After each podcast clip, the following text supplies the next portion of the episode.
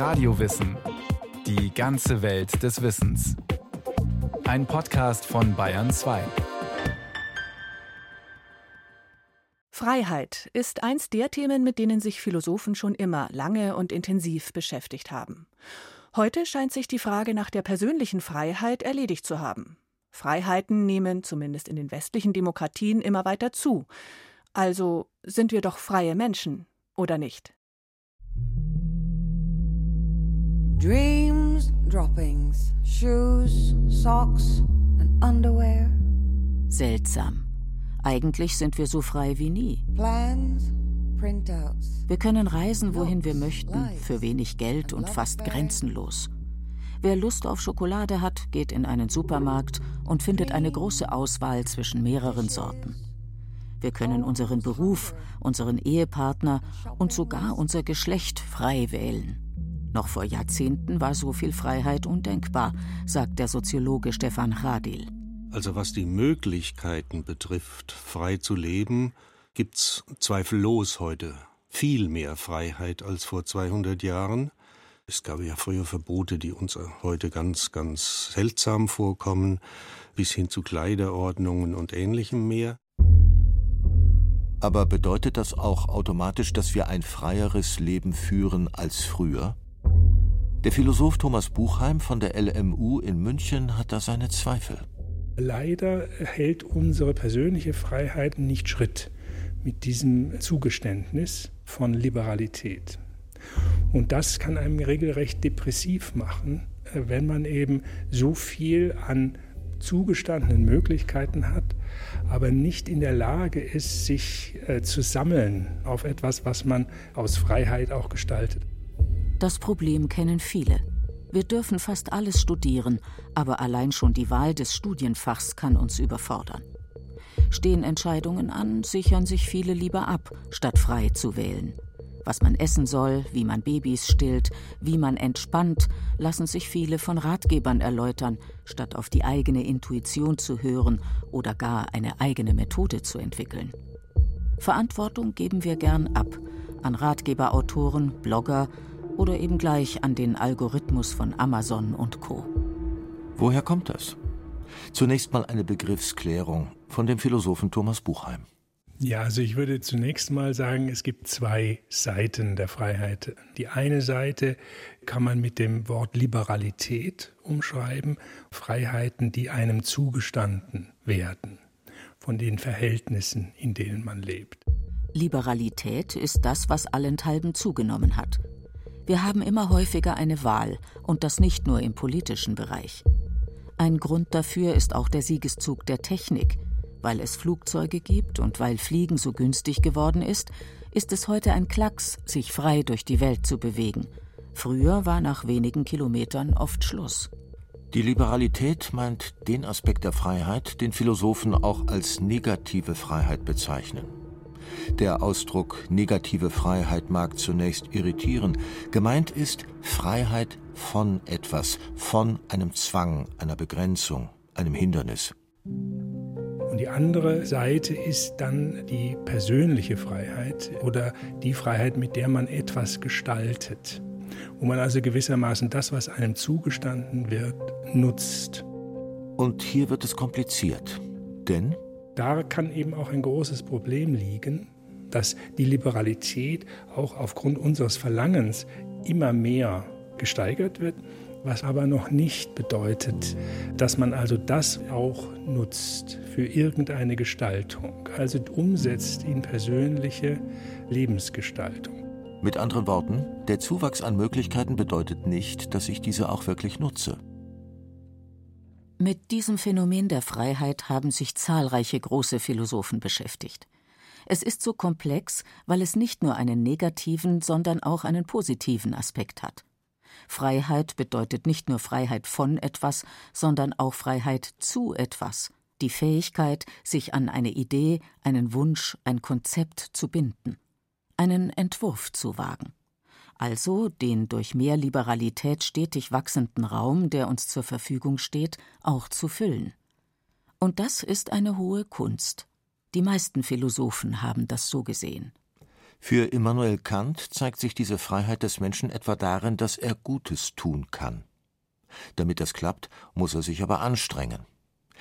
In seiner Metaphysik der Sitten schreibt Kant Zur inneren Freiheit werden aber zwei Stücke gefordert seiner selbst in einem gegebenen Fall Meister und über sich selbst Herr zu sein. Das ist seine Affekte zu zähmen und seine Leidenschaften zu beherrschen. Kant spricht von Autonomie. Das bedeutet, sich selbst das Gesetz seines Handelns zu geben. Mit Hilfe der Vernunft. Das ist für ihn Freiheit. Dazu befreit sich der Mensch nicht nur von Reizen und Affekten, er bindet sich auch an etwas, also an das, was ihm nach vernünftiger Überlegung sinnvoll erscheint, an einen rationalen Handlungsgrund.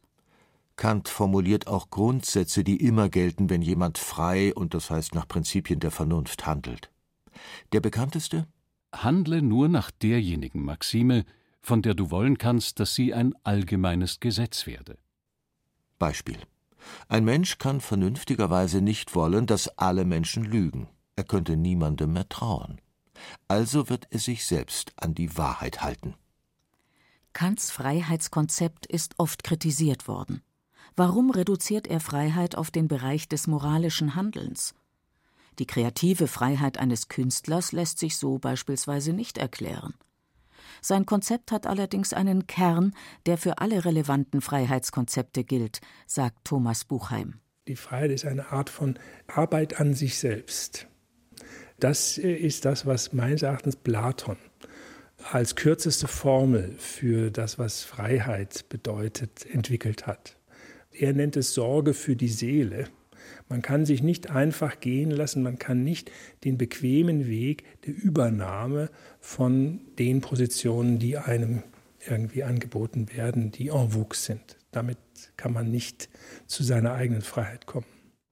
Wer frei sein will, muss einen eigenen Zugang zu den Dingen finden, das Heft des Handelns in die Hände nehmen, sich unabhängig machen von tradierten Meinungen und selbstverantwortlich seinen Weg gehen. In der liberalen Welt von heute sollte genau das eine leichte Übung sein. Warum fällt es uns dann so schwer?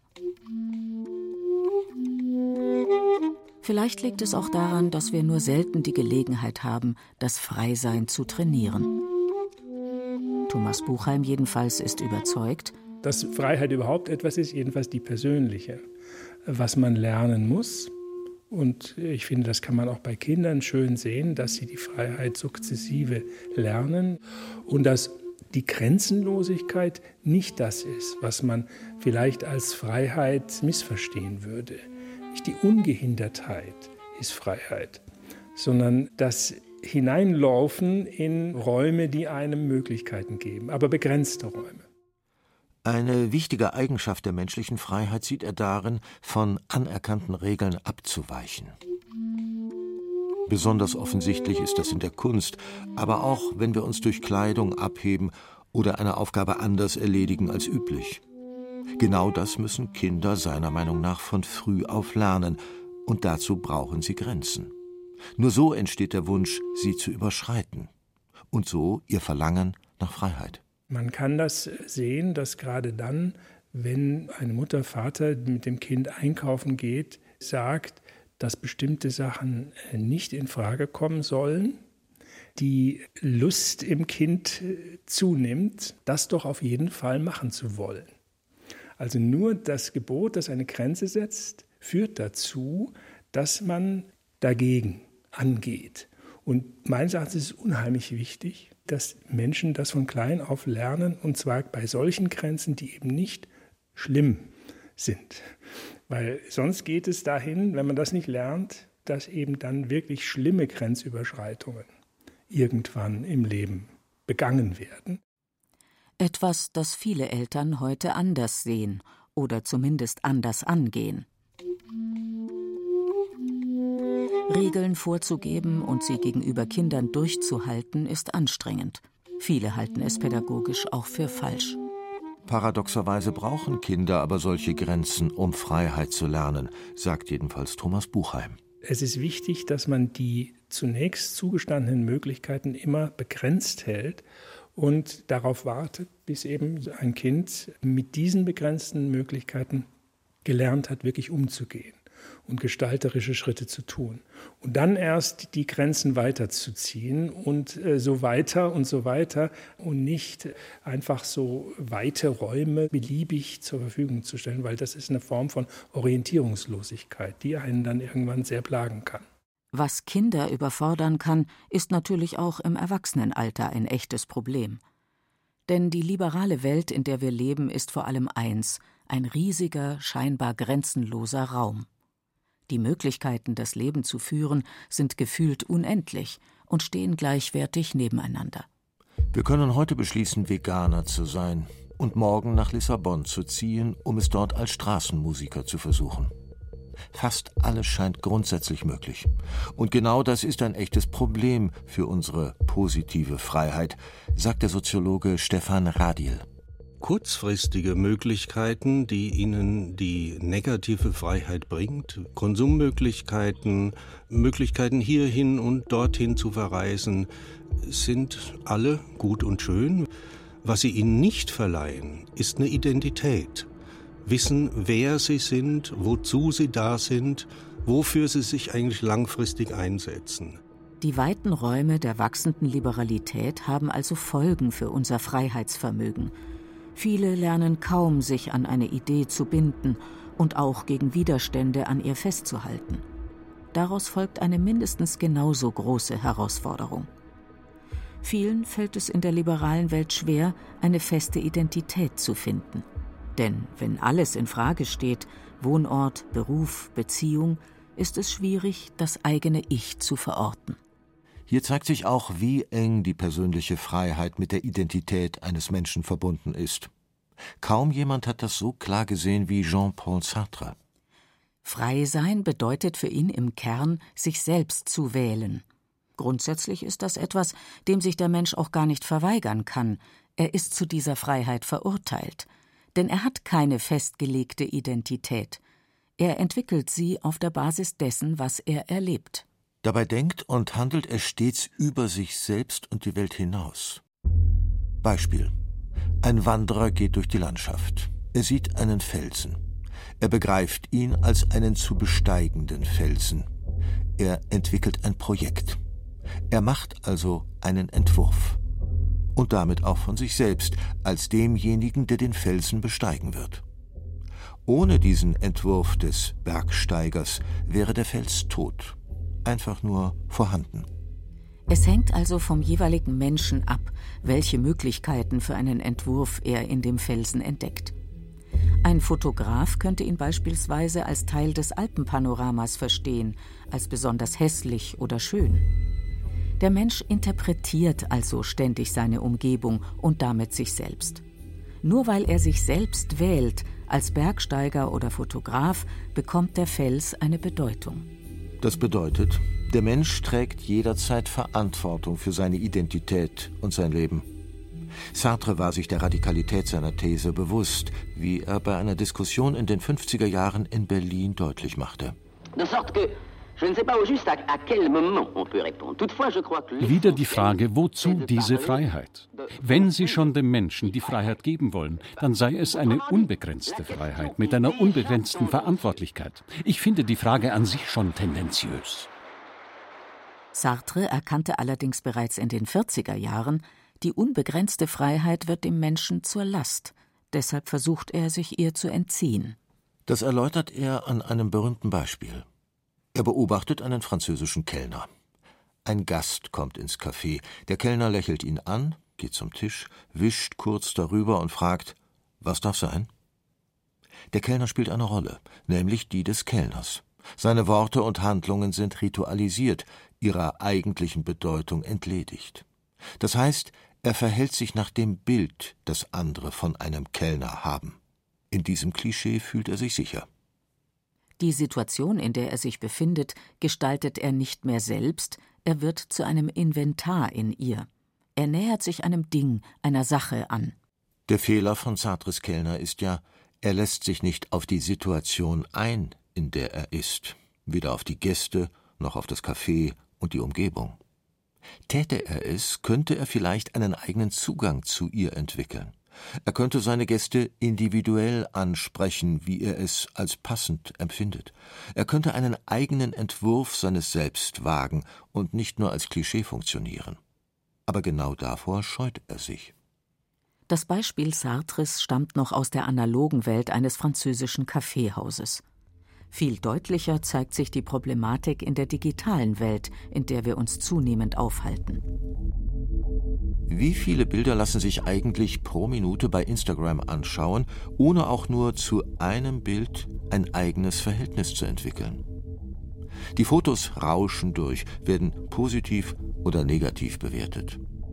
Aber könnte jemand wirklich von sich behaupten, der 18 Fotos aus der Karibik gesehen hat, dass er sich einen eigenen Zugang zum Thema Strand gebildet hat? Der Unterschied wird deutlich, wenn man sich eines klar macht. Früher war der einzige Weg, um diesen Orten näher zu kommen, hinreisen. Die Schiffsreise in die Karibik dauerte schon einmal Wochen. Langsam verändert sich das Klima, die Sprache der Menschen. Der Reisende kommt an, hat mit der Hitze zu kämpfen, entdeckt heute dies, morgen das. Er hat weder ein Handy dabei noch Farbfotos gesehen, daher weiß er nicht, was ihn am Meer, in einer fremden Stadt, im Dschungel erwartet. Er muss sich im wahrsten Sinne des Wortes ein eigenes Bild machen.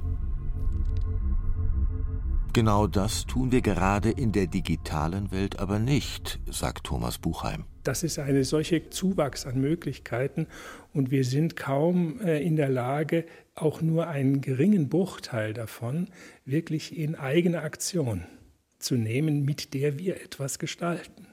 Das heißt, man wird immer gelockt in weitere Räume der Möglichkeit, ohne dass man äh, sich selber anstrengt, weil das ist immer mit Anstrengung verbunden.